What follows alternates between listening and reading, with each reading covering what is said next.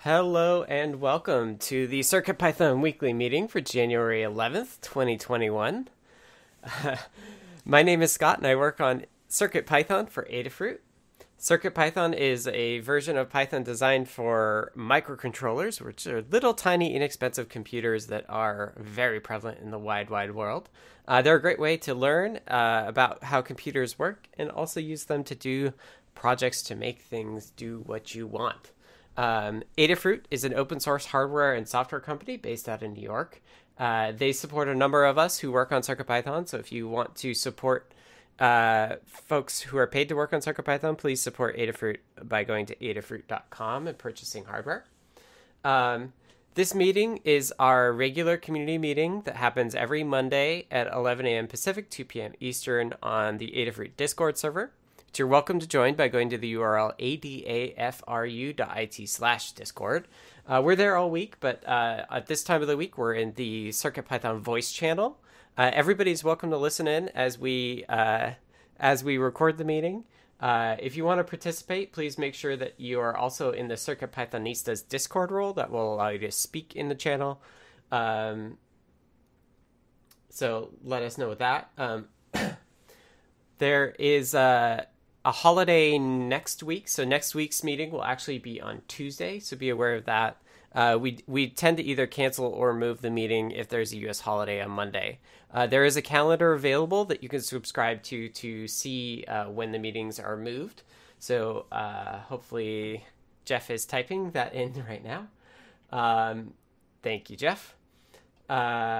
This meeting is recorded, so heads up uh, that if you do want to participate, that your voice will be recorded from the voice channel. Uh, we're also recording the text channel uh, to go along with the meeting, so just uh, beware that that's happening. Um, we record it so that folks who cannot make the meeting can listen to it after the fact. Um, we post the video of this meeting on the Adafruit YouTube channel, which is youtube.com slash Adafruit. And it also goes out as an audio only podcast on a number of podcast feeds.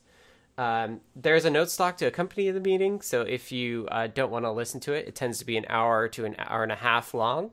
Um, you can check out the note stock. There's time codes in there that allow you to skip through the meeting to the parts that you're interested in. Um, if you aren't able to make the meeting as well, you can put notes in the note stock prior to the meeting, and I will read them off. Um, just let me know. And even if you're listening, uh, but you do not want to participate, you can let us know you're lurking, and I will read stuff off for you or just skip you. Uh, so that's that. Uh, this meeting is held in five parts. The first part is community news, uh, which is kind of all the things around the internet around CircuitPython, MicroPython, and Python in general. The second part is the state of CircuitPython libraries in Blinka. This is a statistical overview of uh, the health of those the project as a whole and the subparts of the project, uh, meant to ground us in. Uh... David G points out prior to the meeting means you can still finish your notes while the meeting is started. True. Um, so the third part of the meeting is hug reports, which is a chance for us to highlight the folks who have been doing awesome work within the the community at large. Uh, it's a great way to uh, reinforce the things that we value as a community and also just give uh, credit to people who are being awesome. Um, that is done as a round robin, so I will start and go through the list of the folks in the meeting. Um, again, if you are not speaking, just let us know you're lurking so that I don't like call on you and then wait for you to, to say something that you're not going to say. Uh, but you can also say you're lurking and put notes in the note stock, and I'll read those off as well.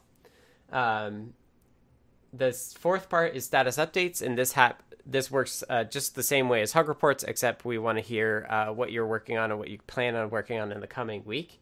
Uh, it's a great way for us to stay in sync and and uh, give tips or tricks. Uh, if somebody's working on something that you've done in the past, it's a good way to uh, help them get over some stuff if they're having trouble. And the last part is the in the weeds section, which is kind of a free for all for uh, what's going on in uh, any questions that people have about CircuitPython and development uh, or things that we want to discuss. Uh, the in the weeds section is there at the end uh, in case we have long discussions that we're going to have. So that's uh, that's what in the weeds is. If you have a topic for in the weeds, please drop in the note stock your username or name and a brief summary of what you want to talk about, and then I will call on you and give you a chance to introduce the topic. Um, and that's it. um, that's where we're at. I will take a time code and we'll get the the meeting started. So the first section here is community news. The first community news is that CircuitPython 6.0 6.1.0 RC0 is out now, uh, thanks to Dan. Um, this includes a number of fixes and enhancements, including a fix initialization fix for onboard NeoPixels, uh, update Microlab to 1.6.0, and fixes handling of zero brightness and pixel buff. Um, so that's good. Somebody just changed these notes. Maybe I had the wrong stuff in there. Um, second, uh, up for sorry, taking the time code, and my brain can't take a time code and and talk at the same time. Uh, second up, we have CircuitPython Blinka for single board computers is now explained. Uh, the CircuitPython.org website has been updated to include an explanation of what the Blinka layer for single board computers is. It says Blinka brings CircuitPython APIs and therefore CircuitPython libraries to single board computers. It is a pip installable Python library that runs in normal desktop Python in quotes. Uh, the CircuitPython runtime isn't used. The CircuitPython libraries can also be installed via pip. See the guide for further details. Uh, this is something we wanted to add to just uh, clarify that CircuitPython itself is not running on single board computers, because at some point we do actually want to do that. Um, next up, CircuitPython 2021 entries are coming in. Uh, the CircuitPython development team is excited to, uh, at all of the feedback posted as part of the CircuitPython 2021 campaign. They want to hear from you what uh, you believe is important to you now and going forward using Python on hardware. Read the latest uh, on the Adafruit blog, and also there's a link to the kickoff post as well. Uh, last up, uh, just a heads up that uh, Python 3.8.7 has been released. Um, this is the latest stable. Uh, it is the seventh maintenance release of Python 3.8, and it does not work on Big Sur, so heads up with that. And as always, uh, the CircuitPython Weekly newsletter is a CircuitPython community-run newsletter emailed every Tuesday morning. This uh, these articles have just been a preview of what is in the in the uh, newsletter. The complete archives are available at adafruitdaily.com slash category slash circuitpython. It highlights the latest Python and hardware related news from around the web, including CircuitPython, Python, and MicroPython developments. Uh, to contribute your own news or project, uh, edit next week draft on GitHub uh, with a link there. Uh, submit a pull request with the, the, changes. You may also tag at an, an engineer on Twitter or email anb at adafruit.com. That's A N N E underscore engineer on Twitter and A N N E B at adafruit.com. And with that, we'll go to the next section here. And thank you for posting all the links and putting all that together. Um, next up, we have the state of CircuitPython libraries in Blinka. As I said earlier, this is a statistics view of the health of the project. This ground is meant to ground us in the reality of how things are going. Um, if you have ideas for stats that we don't have here, we'd love to hear them. Uh, we should we should be willing to evolve these as as things are as the project grows. Okay, so uh, stats overall, we had 23 pull requests merged from 19 authors which is uh, still amazing to me. So thank you, everyone. Uh, I'll try to read off some of these names that I don't recognize just to, to give a little bit more uh, credit to the folks who are new. Uh, but I, this first one, I'm not exactly sure. It must be Agar the Tiger, uh, TWA 127, M Stack, uh, Flavio Fernandez, Coding Bandit, Wizard Tim, Funk Finger, Adinzen, Alex Whittemore, Afgham, uh, and those are the new folks I see in this list. We had nine reviewers, so thank you to all of our reviewers. You make it possible for all of our new authors, so we really appreciate it. As always, we are looking for more, more reviewers, so uh, if you like uh, seeing some code and testing it out on hardware, that's one of the the most helpful things reviewers could do. But if you also just want to take a look at code and make sure that it kind of makes sense, uh, reviewers are always encouraged. Uh, we're always looking for more reviewers because the more reviewers we can can have, the more authors we can have, and the more authors we can have, more users with all the different types of sensors and things we can have and maintain. So uh, that's that's the reason. Um, issues wise, we had 21 closed issues by eight people and 17 open by 17 people. So lots of people involved, which is again really good. And uh, we're net down. So thank you to everyone who's helping us stay ahead of the game. Okay, uh, next up, we are on the core. Uh, on the core, we had one pull request merged from one author with one reviewer. Uh, we have 29 open pull requests, which is uh, definitely uh, reaching kind of our, our maximum, but I think we'll be able to get through a lot of these. Um, there's four that are over 100 days old. There are like one, two, three, four, five, six, seven that are uh, over 10 days old, and the rest are under a week old. So we're just uh, generating lots of PRs, and I have a feeling that um, a number of those are from Dan, who's been just bug hunting like uh, like crazy. So uh, we should be able to get this number down. Is my point. Uh, issues wise, we had four closed issues by two people and four open by four people, so we're net even, which is good. Although I suspect we'll close a number with those uh, pull requests as well. Um, we have 369 open issues, which you can find by going to github.com slash adafruit slash circuitpython slash issues.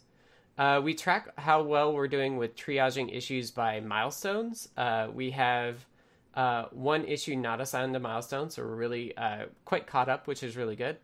And uh, we have two open issues on the 60X uh, and three open issues for 610. So those are kind of like the most urgent ones. Um, so yeah, overall doing pretty well. Uh, over on the core, overall on the core, a lot of the work has been uh, bug hunting. So thank you to Dan and Jeff for that. Um, TCP server has been going well, so Hierophect has been doing that as well. Um, so expect to see an, an RC1 this week uh, with all of these really good fixes. And let's uh, hand it over to Kattni for the libraries. Thanks, Scott. Mm-hmm. So this applies to all of the Adafruit underscore Circuit Python underscore libraries, uh, as well as some extras such as Cookie Cutter and the community bundle. Um, we had 19 pull requests merged by 17 authors.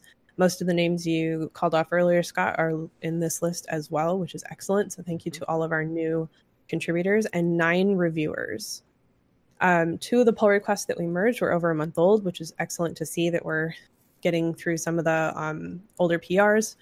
And it leaves us with 43 open pull requests, which is a little bit higher than it has been in the last few weeks, but um, that also means a lot of those are recent.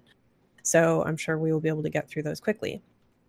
We had 15 closed issues by seven people and 10 opened by 10 people, leaving us with 265 open issues across all of the library repos. Um, eight of those are labeled good first issue. If you're interested in contributing to CircuitPython on the Python side of things, um, you can check out circuitpython.org slash contributing, where you will find a list of open pull requests, a list of open issues, uh, a list of library infrastructure issues, and a link to how to contribute to uh, translating CircuitPython. Um, all of these are ways for you to contribute to the project. Uh, if you want to search the issues and you're new to everything, Good First Issues are an excellent place to start. If you're looking for something a little more complicated, you can search bug or enhancement. And um, we have a guide on contributing to CircuitPython using Git and GitHub if you're new to that. Don't let that stop you. And we are always available to answer questions.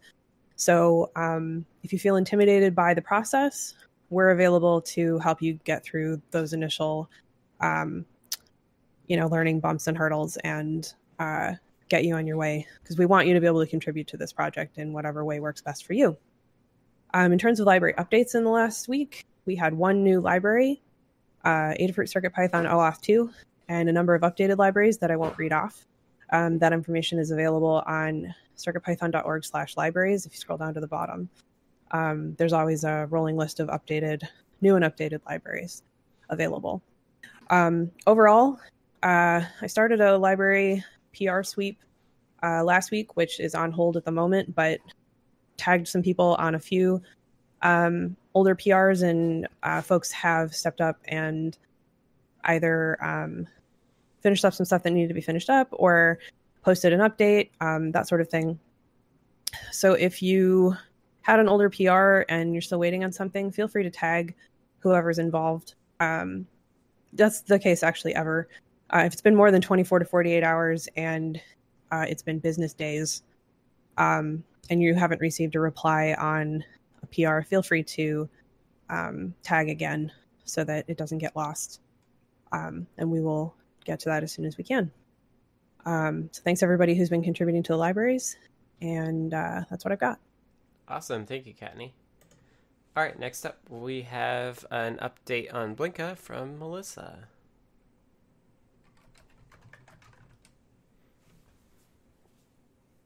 Melissa, are you available? I am. I couldn't find the mute button. no worries. okay, uh, so Blinka is, uh, or yeah, Blinka is our CircuitPython compatibility layer for Raspberry Pi and other single board computers, as well as MicroPython. And uh, I'm in the wrong section. ah. Uh, okay, this week we had uh, three pull requests merged by two authors and two reviewers. There are now two open pull requests among the different uh, Blinka related repositories.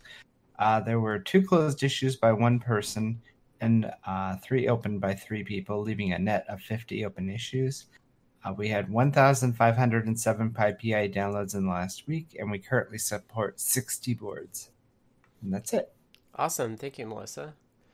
Okay, next up we have Hug Reports. This is the section where we take some time to thank the folks uh, around our community for doing really awesome work. Uh, it's done as a round robin, so I will start and we'll go through the list of the folks in the voice chat. Uh, with will intermingle folks who are in the notes uh, as well. So basically alphabetically by username. Uh, follow along in the notes if you're in the meeting itself. Uh, if you're in the voice channel but don't plan on speaking up, please make sure you're marked as lurking in the notes doc. Um, if you do not want to speak but you have notes that you'd like me to read off, feel free to drop them in there uh, also say that you're lurking, but I will read them off. And uh, with that, let me get started. I'll scroll down to myself here. So, uh, hug report to I think it's Chowcat, but I I don't know. There's a bug fix PR uh, that they sent out that uh, just wanted to say thank you for. Uh, thank you to Foamy Guy for helping with Message Pack.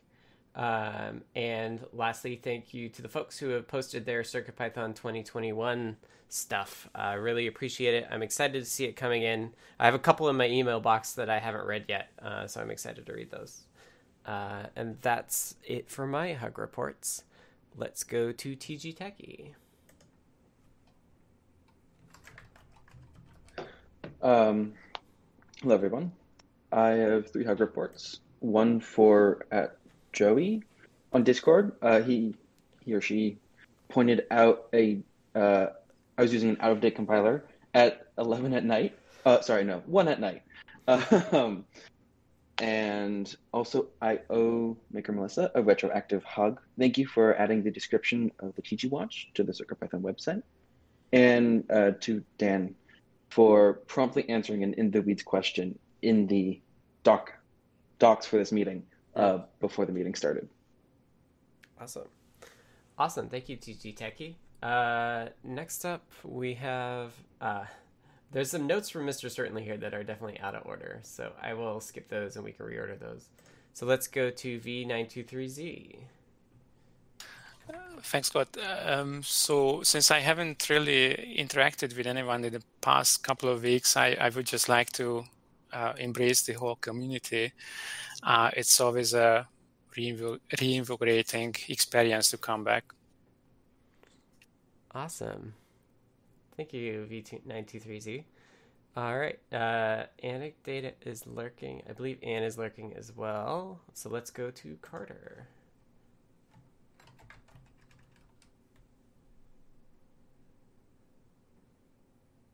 Carter's looking, so I'll read it off. Uh, Carter says, Hug report to Dan H. and Tannewt for helping me, me get set up for the ESP32S2 firmware building.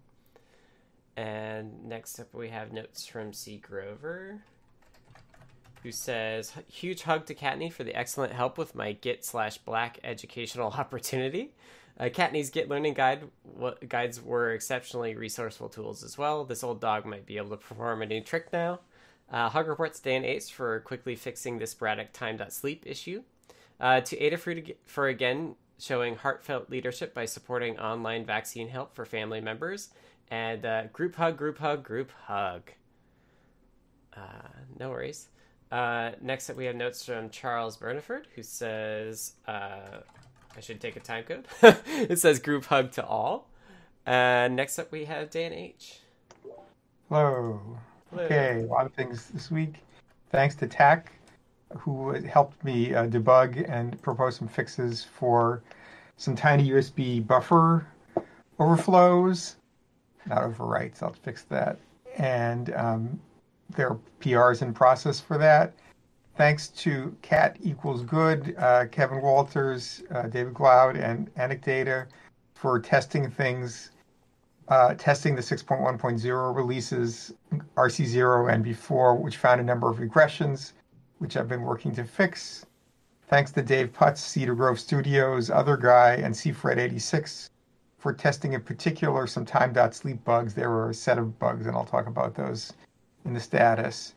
Um, thanks to Unexpected Maker, who noticed, um, like last night, I guess, uh, that. Um, power consumption uh, was increasing after some additions to uh, the alarm, specifically touch alarm and maybe pen alarm. So uh, we looked at looked at that, and as a result of that, uh, thanks to MicroDev One, who did a quick fix in the past few hours to improve touch alarm power consumption when it wasn't in use. Okay. Awesome. Thank you, Dan. All right. Next up, we have uh, notes from David Glaude, who says uh, Hug reports Dan H for Sunday reaction on two issues. BLE was duplicate, analog I/O fixed very quickly. Hug reports to Tandy for the basic Python demo. Hug report to Dishipu for sharing uh, Display I/O Tetris with me, and also for the CircuitPython 2021. Hug report to Hierophect for the server network API. I wish I could find time to test.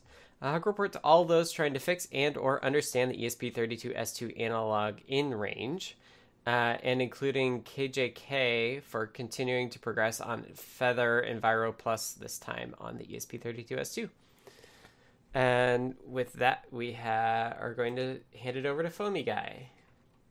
Scott, um, this week I got a hug report for Maker Melissa for continuing the work on the Portal Base uh, refactoring and the other libraries that go along with it. Um, hug report for IoT 49 for all their work on the message pack uh, module PR. Um, looking forward to uh, using that coming up pretty soon. And uh, to Gambler, um, shared a, a 3D printed little adapter piece to connect RGB matrices together. Um, so thank you there. And then also just a group hug for everybody. Thanks. Awesome. Thanks, Foamy Guy. And I just want to say that Jeff uh, points out that the KJK in the notes might have actually been KJW. So preemptive hug report to KJW for uh, participating in our issue stuff too. Uh, and with that, let's hand it over to Hierophect. Uh, big thanks to uh, Jeff for a discussion that we had last week. Um, and a thank you to everybody who's working on the analog uh, stuff for ESP32 and a group hug. Thank you, Hierophect. All right. Uh, Hugo and Jason are lurking, so we're going to go to Jeff. Hello. Uh, first, I want to thank Foamy Guy. I did some work on fonts a number of weeks ago and then left it to languish, and he picked it up and finished it off. So, the font, uh, specifically the Adafruit display label, I think library is better than ever. And it was nice to have a chat with Hierophect late last week. And also, thanks for coming into that discussion about the E ESP32S2 ADC limitations. Uh, was that Sunday or Saturday? And Kattni and I also had a very nice chat um, last week. And finally, Scott, thank you for knowing exactly the right answer to that light sleep problem that I had on E ESP32S2. That fix rolled into the I2S uh, PR that I've been working on and fixed the problems I was seeing. And uh, Zoltan, you're welcome anytime, and it is super nice to see you. All right. Uh, next up, we have Jerry. Yeah, hello. Um, so uh, mostly a group hug to everybody, uh, and uh, just acknowledging this site was certainly a welcome refuge from the news in the U.S. this week. Appreciated it. needed it. awesome. Thank you, Jerry. All right. Uh, next up, we have Kattni. Hi. So, first up, I have a hug report for Neradoc on Discord for providing patient assistance and persevering through a difficult support issue. Um, there was someone struggling to install CircuitPython, um, and they were super patient with them and stuck with them for uh, a very long time, um, helping get them set up. I have a hug report for C. Grover for sticking through some PR issues. Uh, to Foamy Guy for so much PR testing. Um, your name is popping up constantly in my email, and that's great to see. Uh, to Jeff for a lovely chat. Um, and just something for everyone please know that if you need to step away for any reason, we will support you and we will be here when you're ready to return. Never feel like you're letting us down by stepping away, regardless of what you're involved with. If you feel like you can let us know ahead of time, we can always find time for a quick chat, but it's entirely okay if you don't feel like you can let anyone know just know that we might try to check in on you at some point, which is absolutely okay to ignore. Um, and then group hugs to all. I think we all need it. Awesome. Thank you, Kattni. All right, next up we have notes from Kevin Thomas, who says a group hug. And now for Maker Melissa. Hello. So I wanted to give a hug first to Foamy Guy for testing my big PyPortal refactoring PR. Uh, one for to Jeff uh, for looking into the Raspberry Pi display issues.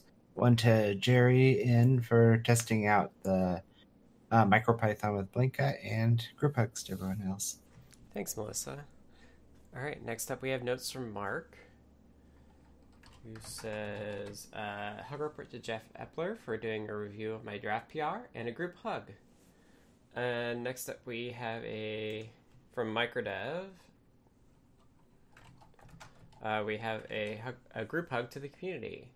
And lastly, we have uh, notes from Mr. Certainly, who says Hug report to Tannewt for an excellent deep dive on Friday.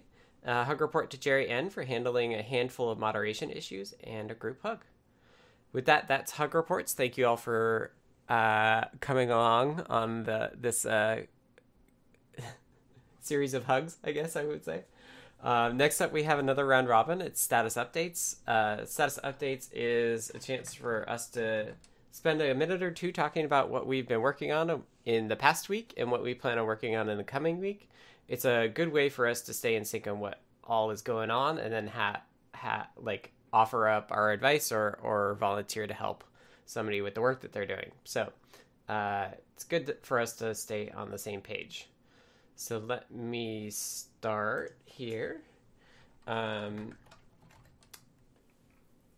yeah, I guess I should say it's a round robin done like lurking as last time as well.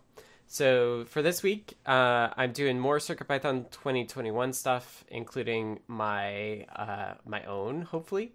Um, although maybe that'll slip to next week. We'll see. I've got lots and odds of n odds and ends, uh, all those PRs to review in particular. Uh, I'm streaming on Friday, like I did last week as well. And I had this weird idea this weekend of basic Python, is kind of what I'm thinking about it. It's uh, a, an example of where you edit Python code as if it were basic Python or like basic code. Um, so it's very weird, but it's it's me thinking about what Circuit Python would be on the Pi 400, which is like the Raspberry Pi in a keyboard thing.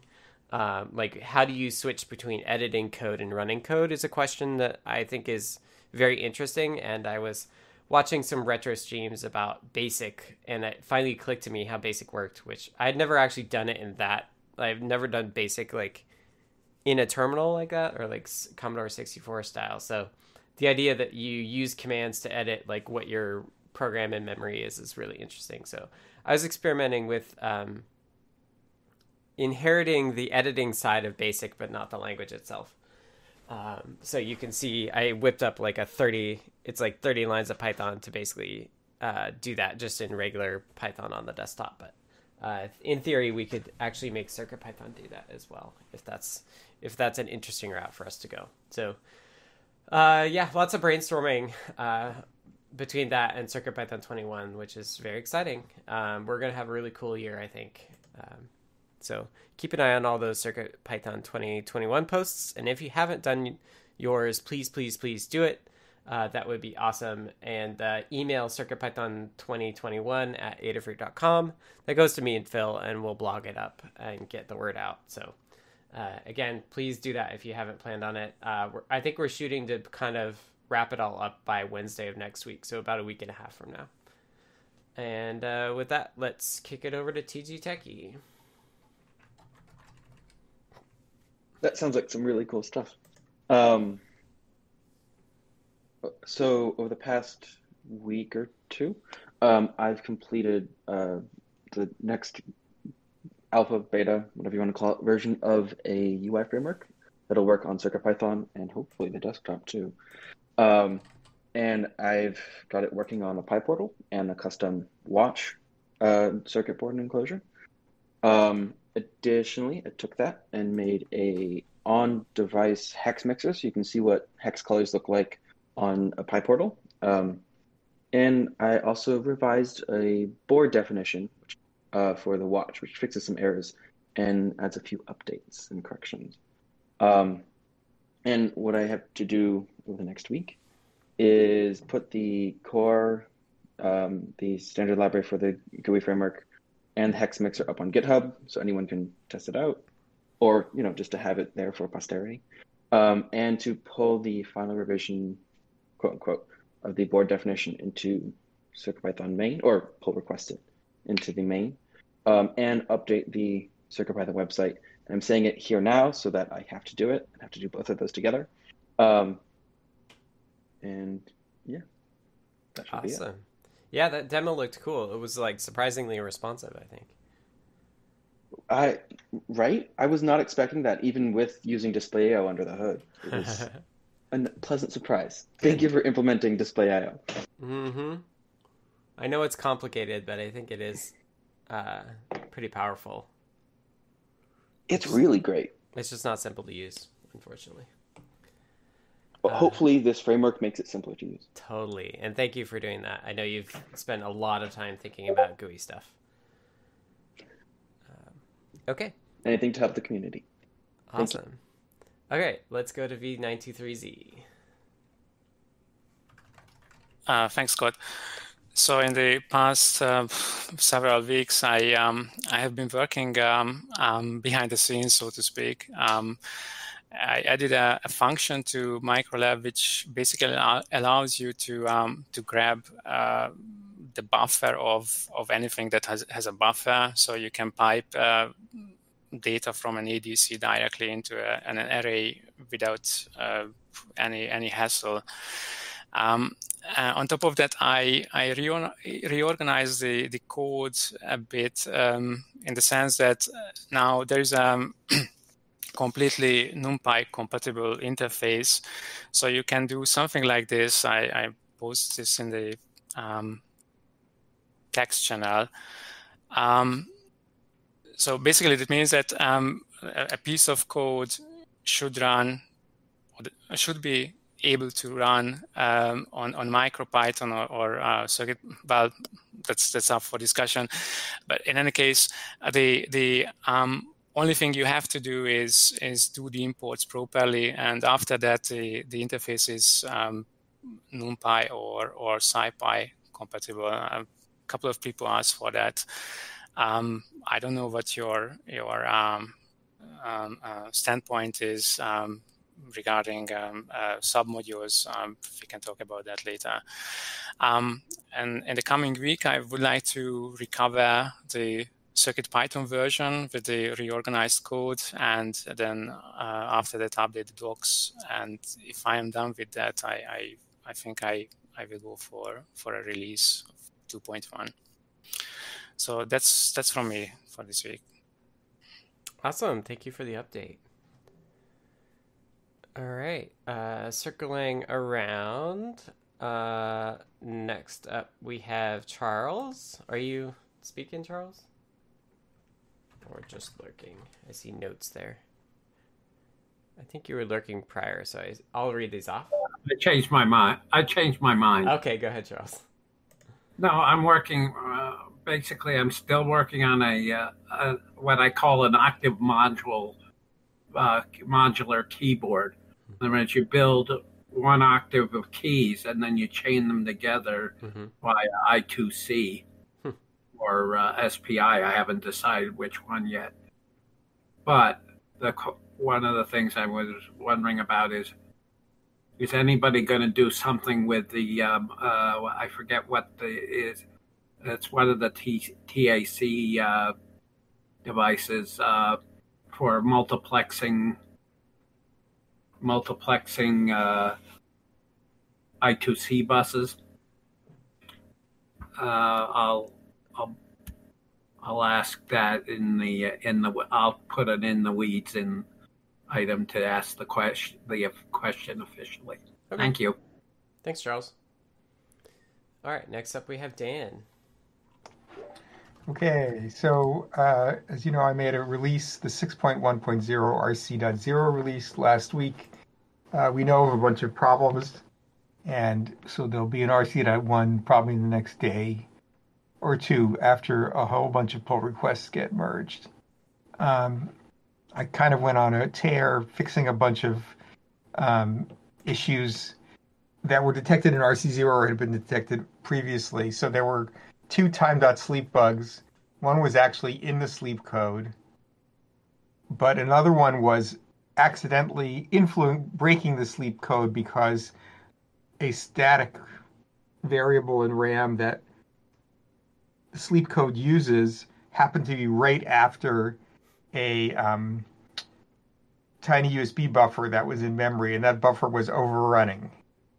And so right smashing stuff in the sleep code um, variable. And so it turned out there were two different bugs that were overriding that. And uh, with the help of tac uh, we fixed both of those. And that's so that's that'll be um, and some people tested it. Thank you very much another thing there's been a, a bug for a while about um, pwm out was not working properly on certain pins and it turned out that was just a kind of a logic error in, in pwm out uh, channel selection in the DAC channel selection. And finally, there were some regressions in BLE, um, timeout, and other time related parameter setting. And I realized they had to do with express passing things in as floats and then they get converted internally to weird units that NRF uses that are integers. And I realized that I could just round them up as floats and then everything would work fine. And so I did that. And then finally, um, Unexpected Maker noticed on their um, Feather S2 board that the power consumption on, during deep sleep was much higher than expected, and it turned out that there was something to do in touch alarm that it, touch alarms are always being enabled even when not in use, or the touch alarm capability. And so um, um, Microdev turned that off, and now we're sort of back to good in fact, even slightly better. I don't know why. We'll have to figure that out. Uh, that uh, we're back to like 230 uh, microamps when we're just doing time alarms. So there'll be. I'm, I'm going to continue to look at the bugs, but I think we've hit most of the ones that would really be blockers for a 610 final release. Okay.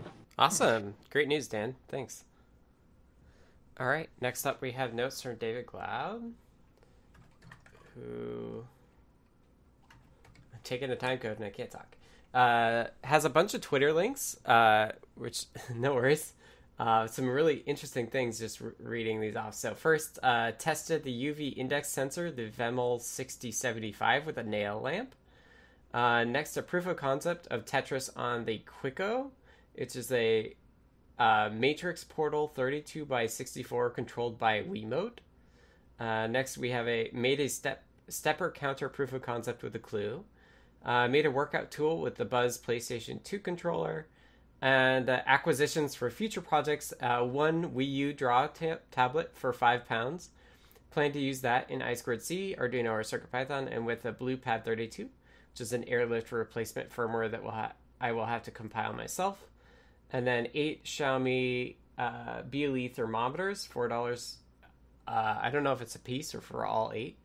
With the LYWSD03MMC, Plan to monitor every room and alarm if temperature is too high at the wrong time. Uh, Four dollars a piece. Buzz is not with CircuitPython, but Raspberry Pi. Ah, thank you, David. Uh, all right, next up is Foamy Guy. All right, thanks, Scott. Um, last week I updated my display frame library to allow you to set where the label will go. Uh, originally, it was always just centered in the top, um, and now you can put it on either the top or bottom, although the bottom looks weird. Uh, and you can have it in the left, right, or center, so you get choices on how to set it up. Um, I tested out the portal base and related uh, PRs, PyPortal, um, and one for MagTag, or I, I, think I tested the portal base one on the MagTag. Um, I wrapped up the ascender and descender update in the in the display text label, uh, like Jeff had mentioned. Um, I tested the message pack PR and um, pushed a commit to disable that on some of the smaller builds so that it would go back to passing P, uh, CI. I started working on the my layouts library. Um, specifically, I was working on things like uh, nesting the the fancy layouts together. So I have a linear layout that will line things up uh, in a line, either horizontal or vertical. And I was working on making it so that you can nest one inside the other uh, and build up a more complex interface with that. So next week, um, I'm going to work. I'm going to keep going on that. I'm trying to finish that off, and then I'm going to use it um, as kind of the first test case to design uh, or to work on a design that's a UI for a trivia game. And I'm going to make it kind of inspired by the the Trivial Pursuit uh, card, the kind of iconic card with the different colors and stuff on it. So I think that'll be cool. Um, next week, I want to look into uh, Blinka Display.io. I did a little bit of experimentation with uh, making some games through that over the weekend, and I got to try to see if we can get better performance. Uh, I know one thing um, that will help is probably implementing the dirty rectangle tracking. So I'll try to look into that. I don't know if I know enough um, to actually help out too much, but I'm going to dig into it and see see what's there and what I can do. And then lastly, I want to do uh, the update to the bitmap label. Um, so the same update that we just did for label, but uh, this one in the bitmap label works a little bit differently under the hood, uh, but it will make it use the ascenders and descenders as well that's what I got for this week. Thanks. Thanks, Foamy Guy. All right. Uh, next up, we have Hierophect. Alrighty, so uh, this past week uh, I've been stuck on the Socket API, um, and this coming week I will also be stuck on the Socket API. Um, but uh, in terms of other stuff that's been going on, um, I've been working on. Uh, I finished up my guide last week for the MagTag. Um, and uh, as uh, over the weekend, we talked a little bit about the analog limits on the ESP32S2, which is kind of a documentation issue on their end, um, where there's some some kind of weird incompatibilities between the ESP32 and the ESP32S2 uh, in terms of how analog reads behave. So that's probably going to be kind of a ticket that needs to go in to, to resolve that. Um, but in terms of all this annoying socket stuff, it's it's mostly just been uh, trying to get the elements of it to not block. Um, which requires some use of LWIP or this library called the um, LWIP socket API. Um, and uh, the documentation for it is really more of like a reference for people who are already very good at socket programming. So um, I'm still slugging on it, but um, we'll see if we can make more progress this week. Um, and uh, in the same vein, uh, I've been trying to pin down uh, the error behavior behavior in CPython so we can try and line up uh, CircuitPython's the errors that are returned by our CircuitPython functions to what happens in CPython. Um, unfortunately, the socket API in CPython has a lot of abstraction uh, when it comes to error declarations. Like some of the errors go through like two different macros, you know, that are that are each redefining it as a kind of a new name. Um, there's a whole kind of complicated system for how it handles timeouts. So that's remained a little bit inscrutable, and I'm still trying to figure out a way to kind of create a table of errors like this is what error should be thrown in this case so if anybody is is um, has any familiarity with that system and and and trying to come up with those line up the errors to the behavior they should be errors for um, that would be very useful. I'd love to hear others input if uh, if they have it. So but that's it for me. Awesome. Thanks hierophect all right. Uh hugo and jason are lurking so we'll go to jeff. Hello. You'll have to give me a second to get the notes back up because I was just uh, typing in the issue that I didn't on the weekend about our documentation on analog reference voltage um, because of the discussion which just uh, concluded. Mm-hmm. Anyway, uh, last week I worked more on the font converter program than expected, uh, but that's in a pretty good place now. It converts all but two of the fonts that are in the uh, Learn repo and those two fonts are both a little weird and so we're just going to kind of leave that where it stands if you try it and if you have trouble or if it works for you we always love to hear feedback uh, anyway then on thursday and friday i finally made good progress on the i2s out on E esp32s2 got that uh, pull request into a condition where i asked for fresh reviews posted up some new um, example code. It's playing raw files and WAV files pretty well. Um, so we would love to have a tester who could give us feedback on that PR. And I think it was just last week that I wrote my CircuitPython 2021 document, but maybe I've already missed a week of of uh, of uh, 2021 because it's going to be one of those years again. Um, anyway, this week, uh, the first thing that I started by doing today was um, made a few changes so that we could build audio MP3 on the E ESP32S2. So there are some assembly optimizations for ARM CPUs that don't exist on Xtensa. You can build without them, but it falls back to some plain C code for stuff that, at least in the late 1990s, it was important to optimize an assembler. Uh, so it works, but uh, a 128 kilobit MP3, which is kind of the the standard CD quality, uh, it stutters. There's not enough CPU to play it back. But when you go down to 32 kilobits and monophonic audio, it does play. So uh, you know, I was thrilled to have my ESP32 playing Ion NPI at me on a loop for about an hour because I can't get enough of that. Uh, but you did have to down convert it to a lower audio fidelity, and so due to those limitations, I don't think that we're going to try and add that right now. But we know as a baseline that um, you know our code does work. It doesn't work well enough, and we'll look at our options again sometime in the future.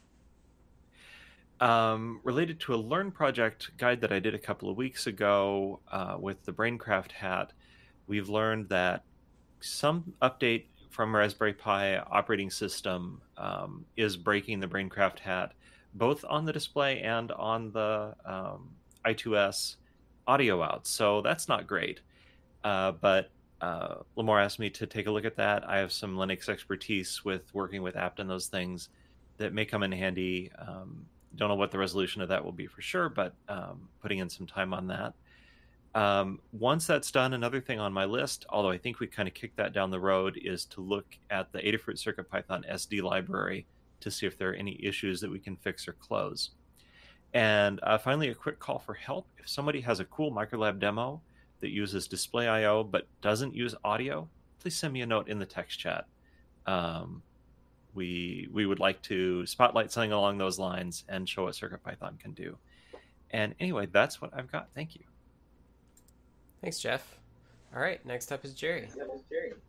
Hello. Yeah, I got off to a good start and then lost most of the week after Wednesday due to doom scrolling. So, not don't feel very productive this week. Um, I did get a, a PR in um, for the unexpected maker Feather S2 um, using the dot star as a, as a status um, display. So uh, mostly I needed it to do some testing I was trying to do with the deep sleep, and it's really nice to have the have that status display in there. So uh, that that review that PR is still in review, um, and see where that goes. Um, I did a bunch of experimenting along with the deep sleep using time alarms. That's been working really well. I've had a bunch of uh, you know, temperature humidity sensors running um, and sending data to AIO, and you know, and and the battery life. It's just been great. So uh, really really nice to see that. And so I started playing with pin alarm a little bit, and uh, it's all very early testing. And and um, I have a question to bring up in the weeds about that, but um, um, so far it's uh, you know having some fun with that. And then I I also tried last week. There it had always been mentioned that Blinka was originally set up to work on MicroPython, and I got to thinking about that, and I'd never actually seen it happen. So I figured I'd try it, and um, at least in my experience, it, it certainly doesn't work out of the box. And uh, the only board I have that's supported natively out of it is uh, an ESP8266. And um, with a lot of struggling, I was able at least to get it to the point of importing boards without crashing. But that's about as far as I got. And uh, there are a lot of issues to work through. Um, so I'll be looking into that more. And that some of it may just be memory issues on the, on the ESP uh, 8266. So it might be worth trying to uh, to uh, add board support for the ESP32. But uh, all that's still very new to me, so deep into exploring. And um, some of my plans for next week are to continue with the pin alarm testing I've been doing. What my goal is is to is to take a an RFM 9X board and attach it to an ESP32, and um, allow a you know a, a signal a, a, you know just a button or press or a door opening or something like that to wake up and send a message. So see how see if I can get that together, and then I'll continue playing with the Blinka stuff uh, as time allows. Um, also, I just did run into something. Maybe Jeff's already on this for the for the Braincraft. Um, that the the new latest kernel updates certainly are causing a bunch of problems. Uh, also ran into some problems on a Pi Zero W using when I updated everything. Um, the camera's still working fine, but if you try and use things like Raspistill, they're, they're all having lots of issues. So just a heads up to people who are updating. Yeah, they've had uh, three kernel updates in the last week or since the fourth. So I think some things went in which turned out to be unstable, and I really hope they get them sorted out soon. Yeah.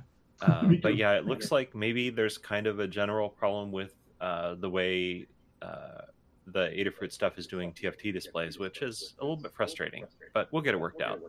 Yeah, on the Braincraft, it, it sort of, if I reinstall reboot, sometimes it actually comes up and actually will work for Raspistill, but then if I run the, the TensorFlow demo, it just kills it.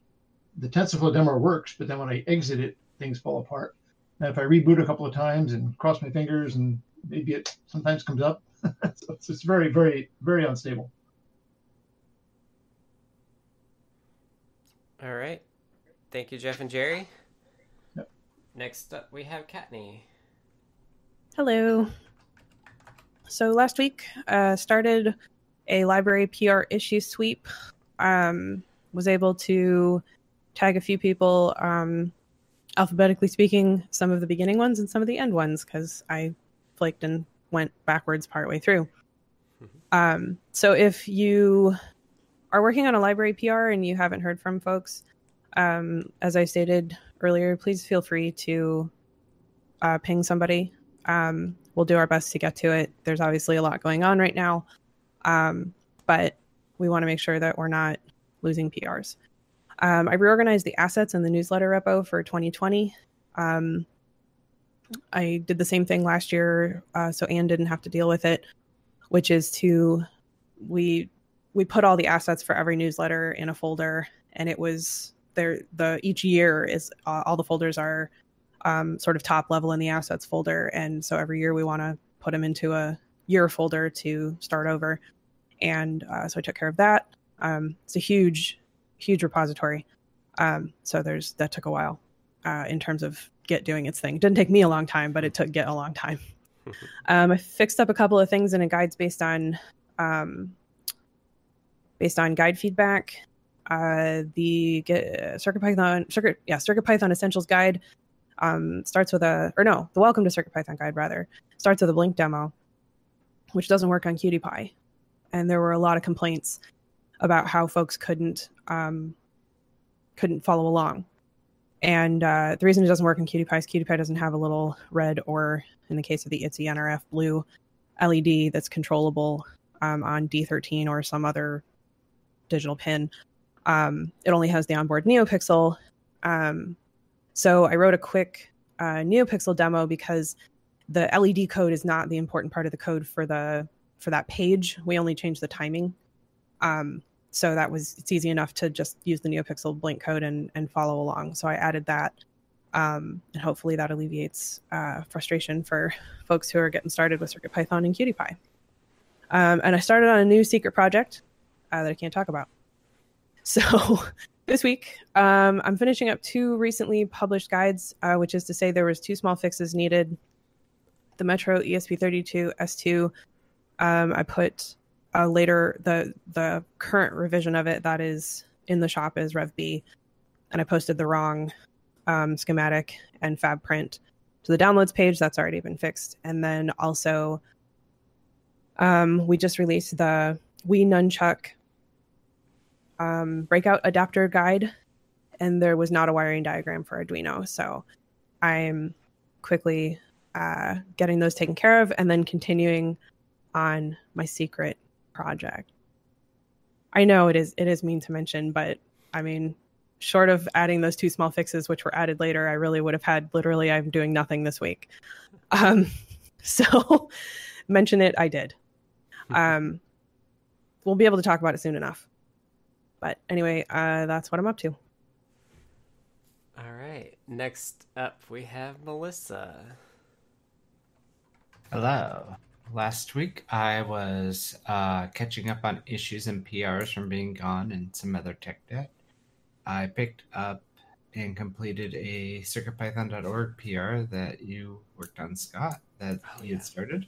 So that's Hug report uh, for finishing that for me, by the way. Oh, you're welcome. Uh, I did some major refactoring on the PyPortal library to use Pi- Portal Base, and um, that leads me to this week, which is I need to test that out uh, some more. Uh, so far, I it's working pretty solidly on existing code. I was my goal is to make it so it worked on all the other existing PyPortal code without having to change anything. Uh, let's see. I moved some of the web-based project, or I want to move one of the some of the web-based projects from Glitch to GitHub. Uh, I'm gonna look into the issues reg- related to the Raspberry Pi and the display problems that arose from the kernel update. I need to write my CircuitPython 2021 post, and uh, I'd like to work on the Blinka PyPortal refactor uh, which should be much easier than the PyPortal one because a lot of it was figuring out some of the intricacies. And I want to look at the group scaling issue with the Blink Display IO if there's time. And that's it. Awesome. Thanks, Melissa. Uh, next up, we have notes from Mark, who just had to go to a meeting. Um, Mark says last week submitted a draft PR of fixed bus device in core. Uh, this week we'll submit com- uh, commit to re-enable it in the PR and ask for submit commit to re-enable it in the PR and ask for further review. Uh, and next up we have notes from Microdev. Microdev says uh, last week took a break from working on software and designed a new CircuitPython compatible dev board based on the E ESP32S2 uh, with USB power delivery. And I should click that too because I don't know if I follow them. Uh, next, uh, or sorry, Microdev says this week uh, back to working on software, fixed a couple of touch alarm bugs, and we'll send the dev board for fabrication. Uh, thank you both. uh, and that's it. Uh, no notes from Mr. Certainly, so we are set with status updates. Thank you. Thank you all. uh, I'm laughing because you both deleted it too. Um, next up, we have In the Weeds. Um, in the Weeds is a section for us to uh, talk about um, anything that we care to talk about. Um, this is a meant to be a free form, potentially long section. Uh, so the way that it works is that uh, folks put topics, their name and the topic in the in the weeds, and then we'll just go to them. So uh, if you have anything, there's a couple queued up. So if you have more, uh, please add it there. Otherwise, we'll just uh, get going here, uh, starting with TG Techie. Uh, so I have two questions, one of which might not be for in the weeds. Um, I was playing around with stack size because Mhm. with the code I'm writing, I tend to call a lot of deep functions, not recursively, but um, and uh, when playing around with stack sizes, I went from like the standard to double and then to like quadruple. Mm-hmm. Um, and I was only ever able to get a maximum of 110 recursive calls uh, when like writing a quick script to test how deep it'll go. is there a max pi stack size? Uh, there is a fixed size that is set, but m- increasing it should increase the number of calls you can do. Okay. Um, I, was not seeing behavior that matched that. I had two different stack sizes compiled into different firmwares. Was getting the same result. Stack size or pi stack size? Because there is a C stack. Pi as well. stack size. Hmm. Pi stack size. I can double check I'm setting the right thing in the config. It's the circuit pi underscore pi stack underscore size define. That sounds right. Did you clean between them? Uh, yes, I did. Hmm. Multiple times. Yeah, I don't know. That's what I would Okay. expect it to be, but uh, there's possible there's some other limit. Okay, I'll I can go through and do some more investigations and come back. There is also a C answer. stack, so it's possible you're hitting that too. Oh, okay. I think the way that we have it set up right now, function calls probably also increase the C stack, but I could be wrong.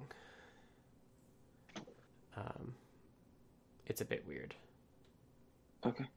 We enabled the I pi stack wait. because it prevented large allocations on the heap. um, and it just statically made the Python stack. Right, so- statically allocated? yeah, so the Python stack is like statically allocated. Yep. Okay. Um thank you. I can't wait to learn more about how that works under the hood. And my last question is Is there a standardized library format for libraries that depend on non CircuitPython specific code? I was looking around and I couldn't find any libraries that link out to like another repo or another What's what's your dependency? Um, the software I'm writing has a core and then a couple different standard libraries for different platforms. And the core will be hosted in a separate repo, Right. or I could just copy and paste it in. Um, I'm hesitant to do the first one, uh, the second one, but No, I wouldn't copy and paste it in. Like, you could just treat it as a dependency in the setup.py for when it's installed via pip, and then I think it goes in requirements for CircuitPython. Requirements.txt, yes. Awesome. Okay. Thank you, Kattni. thank you. Um, Uh, that's that's all. Okay. Next up is Jerry. Yeah, um, so I've been playing with the pin alarm, and again, pretty naively playing with it. I, what I did was I looked in the, the PR where you put it in, Mhm. and um, there was an example you had, and so I sort of cut and pasted that and started playing with it. So, and and things are actually working working pretty well. But I noticed that if I create a pin alarm as I described there, hmm um, on on like pin IO7, and um, and then I so what I do is I, I have a, a button that I can ground the pin with or um, um, just a jumper, Mhm. and um, so if, with the with it being pulled high when it turns on it it just goes to sleep, and then when you ground the pin it wakes up, and that works. Um, but what I noticed is if you ground the pin and hold it grounded, then it doesn't go back to sleep. Um, it sort of it says I'm getting ready to go to sleep, and it sits there and waits until you release the ground, until you let it float again. Mhm. Is that expected, and is that is that what it should do? Okay, I couldn't looking through the code. I couldn't see why it was doing that. Uh, yes. I don't think I removed that loop. Was it, okay, I said it it wasn't a loop obvious to me, but uh, but but as long as that's normal, that's that's fine. Well, I mean, whether that's the way it should work or not is a separate question, and one that I'm not convinced either way. Um, I think we talked about doing like edge triggering, and so edge triggering would require it to be. I guess I, Okay, I so- like. What would you expect if if you try to go to sleep and say wake up when it's low and it's already low? It should just wake right, back, right up, back up again. So that makes that makes perfect sense. I guess no, it, so it, it was just it wasn't obvious to me in the code where it was doing it, but uh, maybe I just wasn't wasn't reading it. But you're saying it waits, right? So Yeah, to make it, wake waits right back up. It waits until it goes till it's not no longer low before it actually goes to sleep. Right. I can and I think that's find perfectly it. fine. What's that? I can find it if we think the right thing to do is just wake right back up. Uh, well, no, probably not. I, I think it, I think it's actually working right. um, and maybe I, I, there's no reason why it shouldn't have. I guess uh, I, I was just curious. um, wasn't you know, really sure what it should do because I guess it really depends on the switch on how you, on how you're triggering it. Right, and that's kind of um, how I feel too. Is like I don't know if that's actually the right thing to do or not.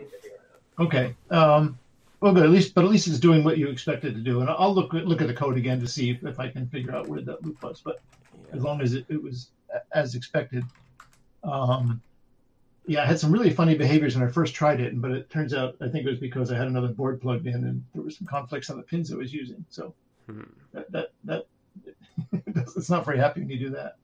Oh, um, looks like my okay. found it. So and and the, I know in the in the code it said um, there is something about edge triggering. I just haven't haven't tried that yet. Um, but oh, there. Uh, okay. Um, okay, I just hadn't hadn't dug far enough into the code to to find that. Okay. Yeah, so I'm open to removing it if you think the right thing is to remove it. Um, yeah, no, certainly not at this point. Um, I just wanted to make sure it was doing what I what I thought it should, what what it was expected to do. And as you mentioned, it, it may not make sense to do. It's not clear what it should do if it's if it's still low. So, okay, right. good. But otherwise, uh, it's kind of fun to play with. Awesome. Thanks, Jerry. Awesome. Thanks, Jerry. Okay. Okay. Next up, we have V923Z. Okay, thanks, Scott. I, will keep it short. Um, this is a recurring question of mine. Um, do you still want to keep the submodules um, instead of NumPy, SciPy compatible code? So um, I think I, I, can give two reasons why why not to do so. Um, one is that um, um, you could combine the um, um the, the um, Raspberry Pi and Circuit Python tutorials um, if you if you opted for NumPy compatibility.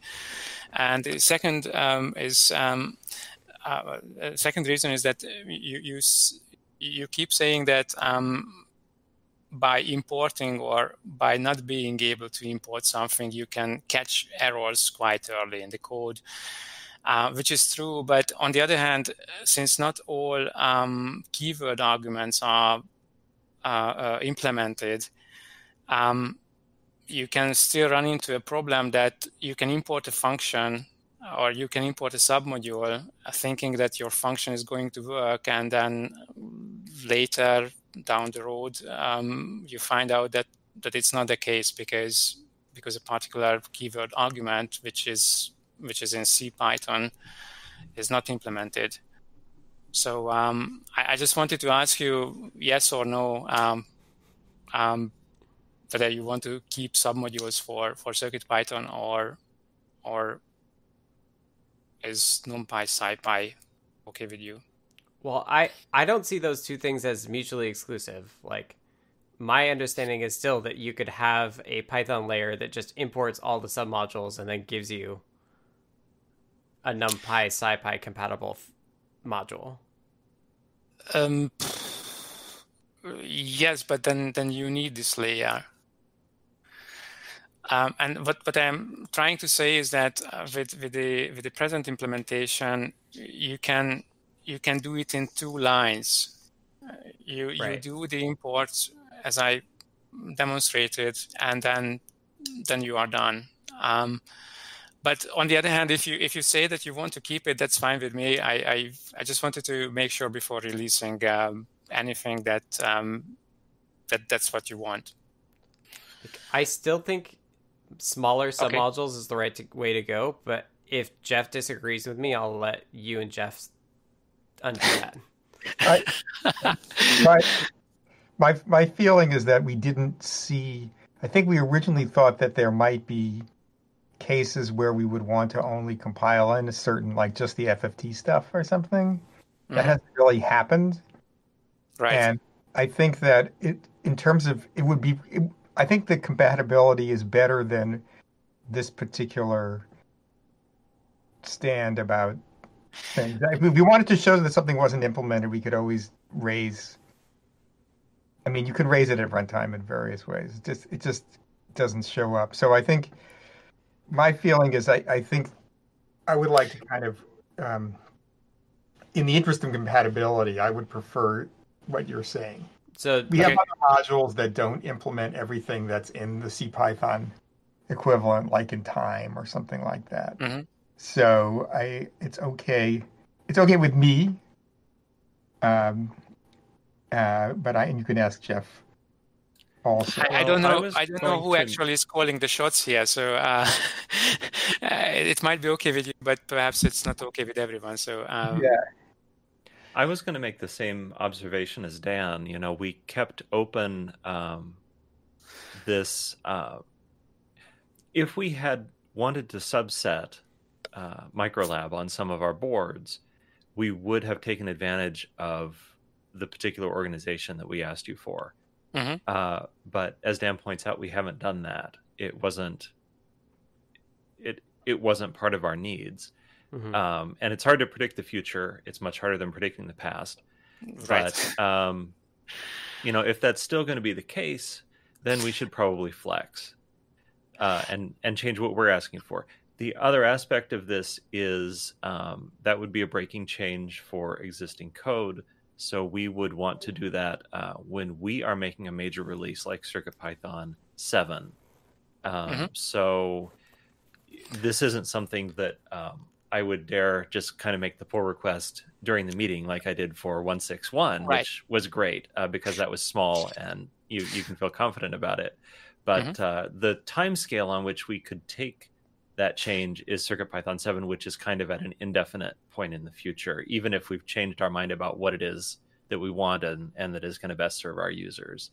And compatibility with desktop Python, compatibility with MicroPython, those are both good things. And I, yeah, and the other I- thing where we were setting this foundation to, oh, let's disable FFT or let's enable only FFT, we have discovered that we didn't need that yet. And it's been a year. I, I'm not sure how long it's been, you know, nine right. months. It's, it's almost a year, right? Um, well, um, this this doesn't really change too much for me because the, the implementation of the functions is is what it is. It's only the binding. Um, Mhm. What you bind uh, to is is different. So in, in one case you you bind to NumPy, in the other case you bind to the the approx submodule or or whatever it is. Um, so it, it just means that there must be then a, a separate uh, directory for for Circuit Python where we where we uh, list these bindings uh, that that you ask for. Um, and and I can do that. That's that's absolutely no problem. Um, I, I would have to think a little bit about the, the documentation, but um, that's that's a minor issue. So if you if you insist, then then then we can do that. On the other hand, if you say or you in the plural that um, NumPy compatibility is is a valuable asset and and you you didn't actually um, make make use of of these these submodules, then then we can get rid of them. I think what Yeah. I'm hearing. I think what I'm hearing is Jeff and Dan uh, like the idea of compatibility. I like it as well, and the argument that we're really just taking ulab all or nothing, and we're okay with that is fine with me. Um, so I think the con- mu- the conclusion I draw from this discussion is, let's file an issue for seven. When we do seven, we will switch from the submodules to the all-in-one, and either ulab will be on boards or they will not be on boards, and that's it. Okay. And I All think right. Um, sorry, go ahead, Dan. I was just going to say, like, so, and I think, I don't think we have to necessarily generate extra work for you now. We can stick with 161 or, you know, if you're going to start making incompatible, if you're going to make NumPy 2, I, I'm, I'm sorry, ulab 2.0, which has this new API or something, the, the Mhm. NumPy compatible API, we don't have to keep up with that. Right, but So we- uh, Yeah. As, as, I said, it's it's the, the two issues are sort of separate. So um, th- these these are only the bindings, um, and and we can if, if you if you want to, we can implement them later. Uh, if if you really need them, then then we can we can do that uh, independent of what happens in in, in the other branch because. Um, these are these are just the this is just a, a, the, the, nomenclature the, the, question of what you call a function or, or where you call it from which submodule whether you call it numpy or you call it approx or mm-hmm. numerical or whatever it is um, so um, it, it's it's not going to break anything in the sense. Um, it it certainly requires a bit of extra work, but it's not prohibitive. And um, if if you need it, then then you need it. I, I can accept that. That's that's absolutely no problem. Well, I would say well, that it's on its way out, and so I don't think that you need to. I don't think you should bother to do the extra work. Okay. Right. And I think I think right. if there are, you know, significant bugs that need to get fixed, they can be backported mm-hmm. to the other. You know, you could start a 2.0 branch and 1.6 can keep the compatibility. Mm-hmm. And if we need to backport things from 2.0 to 1.6, that's great. Or we can have our own fork or whatever, you know, if you don't want to deal with it. So uh, I, I think, I think, I think also, I think also, I think that there's been a subtle change. When you started uh, ulab, I think there was less emphasis on compatibility and you made certain shortcuts, which are now a number of people asked you to make it more compatible with NumPy, right. and you've done so, right? Right. Like Because that was sensible. That was sensible. So, um, um, yeah. and then there, there, were things that I I actually discovered during the the, the, the development procedure. So, um, right. But I, I, think that was that was sensible and that was wise. I mean, uh, uh, insisting on on compatibility with, with NumPy. Yeah, so I think we don't we don't have to keep up to the absolute latest, and if there's something that really needs to be fixed in the old bindings, we can fix it, and we go to mm-hmm. to seven, we can switch. Okay. Right. I, I so CircuitPython six, we would stick with NumPy 1.6 or NumPy 1.7, mm-hmm. and we could help make any bug fixes that we saw as critical during you know CircuitPython 6.1, okay. 6.2 and then when we go to CircuitPython 7, we would pick up ulab 2. Okay, sounds good. And sorry, Scott, I, I promised that it would be short. No, it's fine. Okay, thanks a lot. I, I pass discussion. it on Jeff now. All right, well, mine will be short. You really think that? I don't know. Um, so I was wondering, as we were discussing um, the analog in on ESP32S2, why isn't there a voltage property on an analog in object which returns a floating point number scaled according to the reference voltage property? Because it seems very small to code, you know, just uh, probably 20 bytes of flash plus some new strings. Uh, but it saves people from having to understand why do you multiply by this number and then divide by 65535, which feels kind of magical. It'd be so easy to add. Is there a real reason we don't? or is it just not there? The reason was to have one way to do it, not two. Mm. And remember, this is like one of the earliest APIs. Yeah. So one of the philosophies with this core API was not to be user friendly. It was to be the bare minimum of what minimum of what you need, and then if we needed user friendliness, we'd put stuff on top of that. Um, so that's why it's not there. So we we chose to have precision via not using mm. floats in exchange for in exchange for yeah. um, having one thing. And I did notice that the Presence board has an analog reference uh, voltage of zero, so this wouldn't work very well to hmm. uh, auto scale it, well, which is weird. Like and maybe that's just a bug, but uh, well, the documentation talks about how the reference voltage can be none if it's unknown, which sounds like another thing that uh, you know was part of, like you said, being bare minimum. Right. Um, and yeah, I wouldn't want to take away the value pin with the number because that would break a lot of code. Right. So if this is a, it's not worth it, and anybody can learn to to do the scaling, um, and you can explain why, I think that's fine. But uh, yeah, just wanted to ask and see if there was a a reason and a, a reason to continue.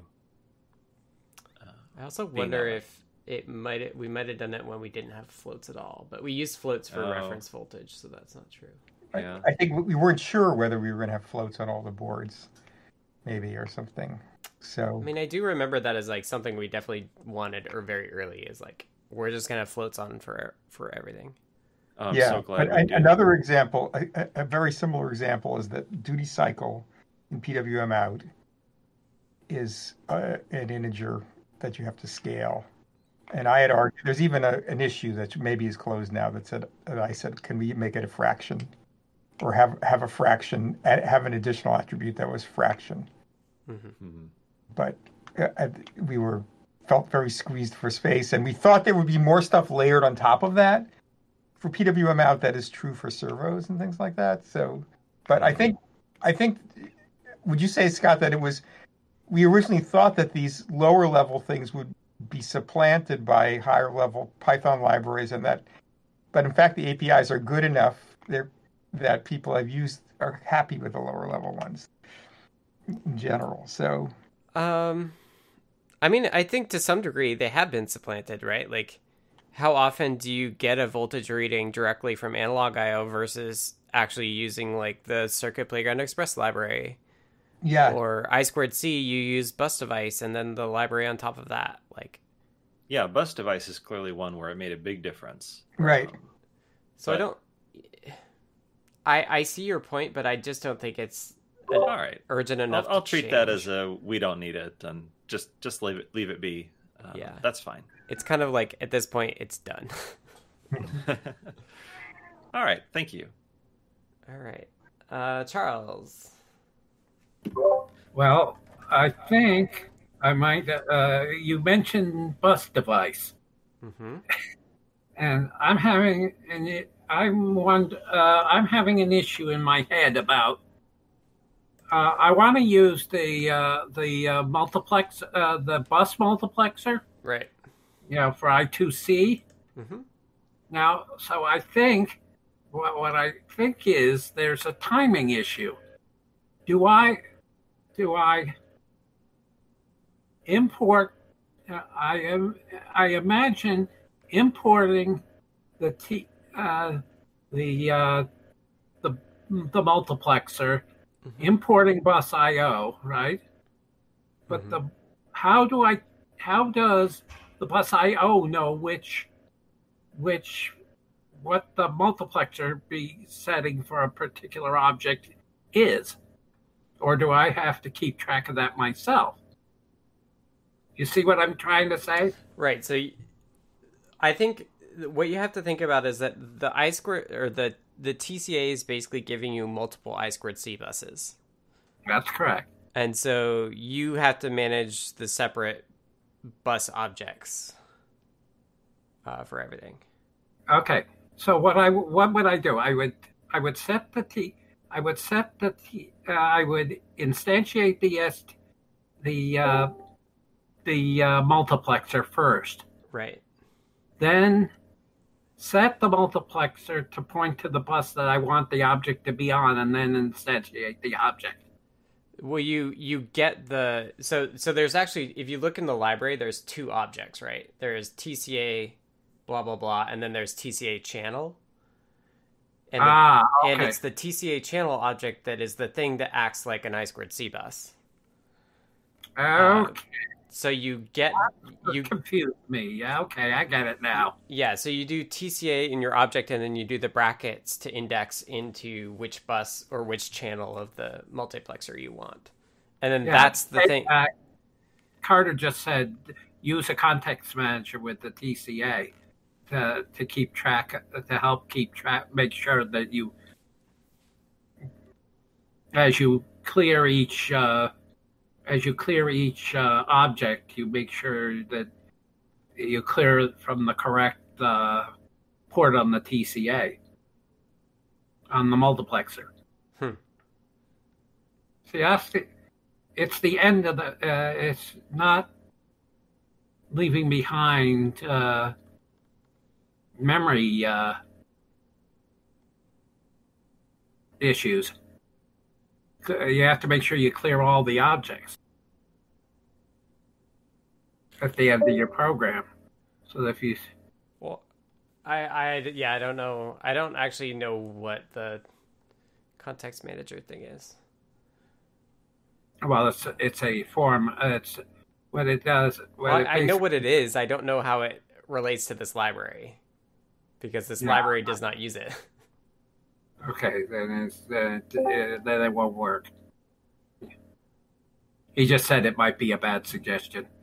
Okay. like what I'm seeing is that it uses the locking like like I squared C buses have try lock and unlock. And what the channel does is that it uses try lock and unlock to set the channel for the multiplexer. Okay. Uh, Good. Then it's then my issue is then my head my head didn't wasn't fully wrapped around the uh the library yet. Okay. I Right. gotta So- look. so once you- I know what to do. Right. So once you have a channel, you should just be able to set. You should just be able to pass it in, um, as Pass? you would Okay, bus I squared C. Oh, excellent. That'll work. That makes sense. Mhm. So you did provide for it. Excellent. Thank you. Cool. Now my my my little keyboard project can really uh, work more efficiently. Great. Awesome. Well, that's good news. See, I want to see. The whole point is to build individual modules of one one octave at a time, so that I can build multiple uh, keyboards. Right. Right. Yeah, I think that's neat. Modular. Uh, it's, Modular it's basically to be able to create manuals on an op- or organ manuals easily Right. Right. in hardware rather than in software. Great.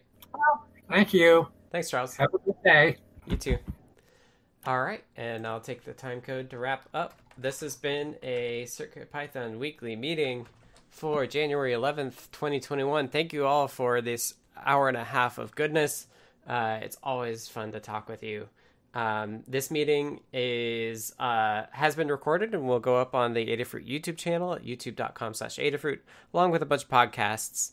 Uh, this meeting is normally uh, Mondays at 11 a.m. Pacific, 2 p.m. Eastern on the Adafruit Discord server, which you can join by going to the URL adafru.it slash Discord.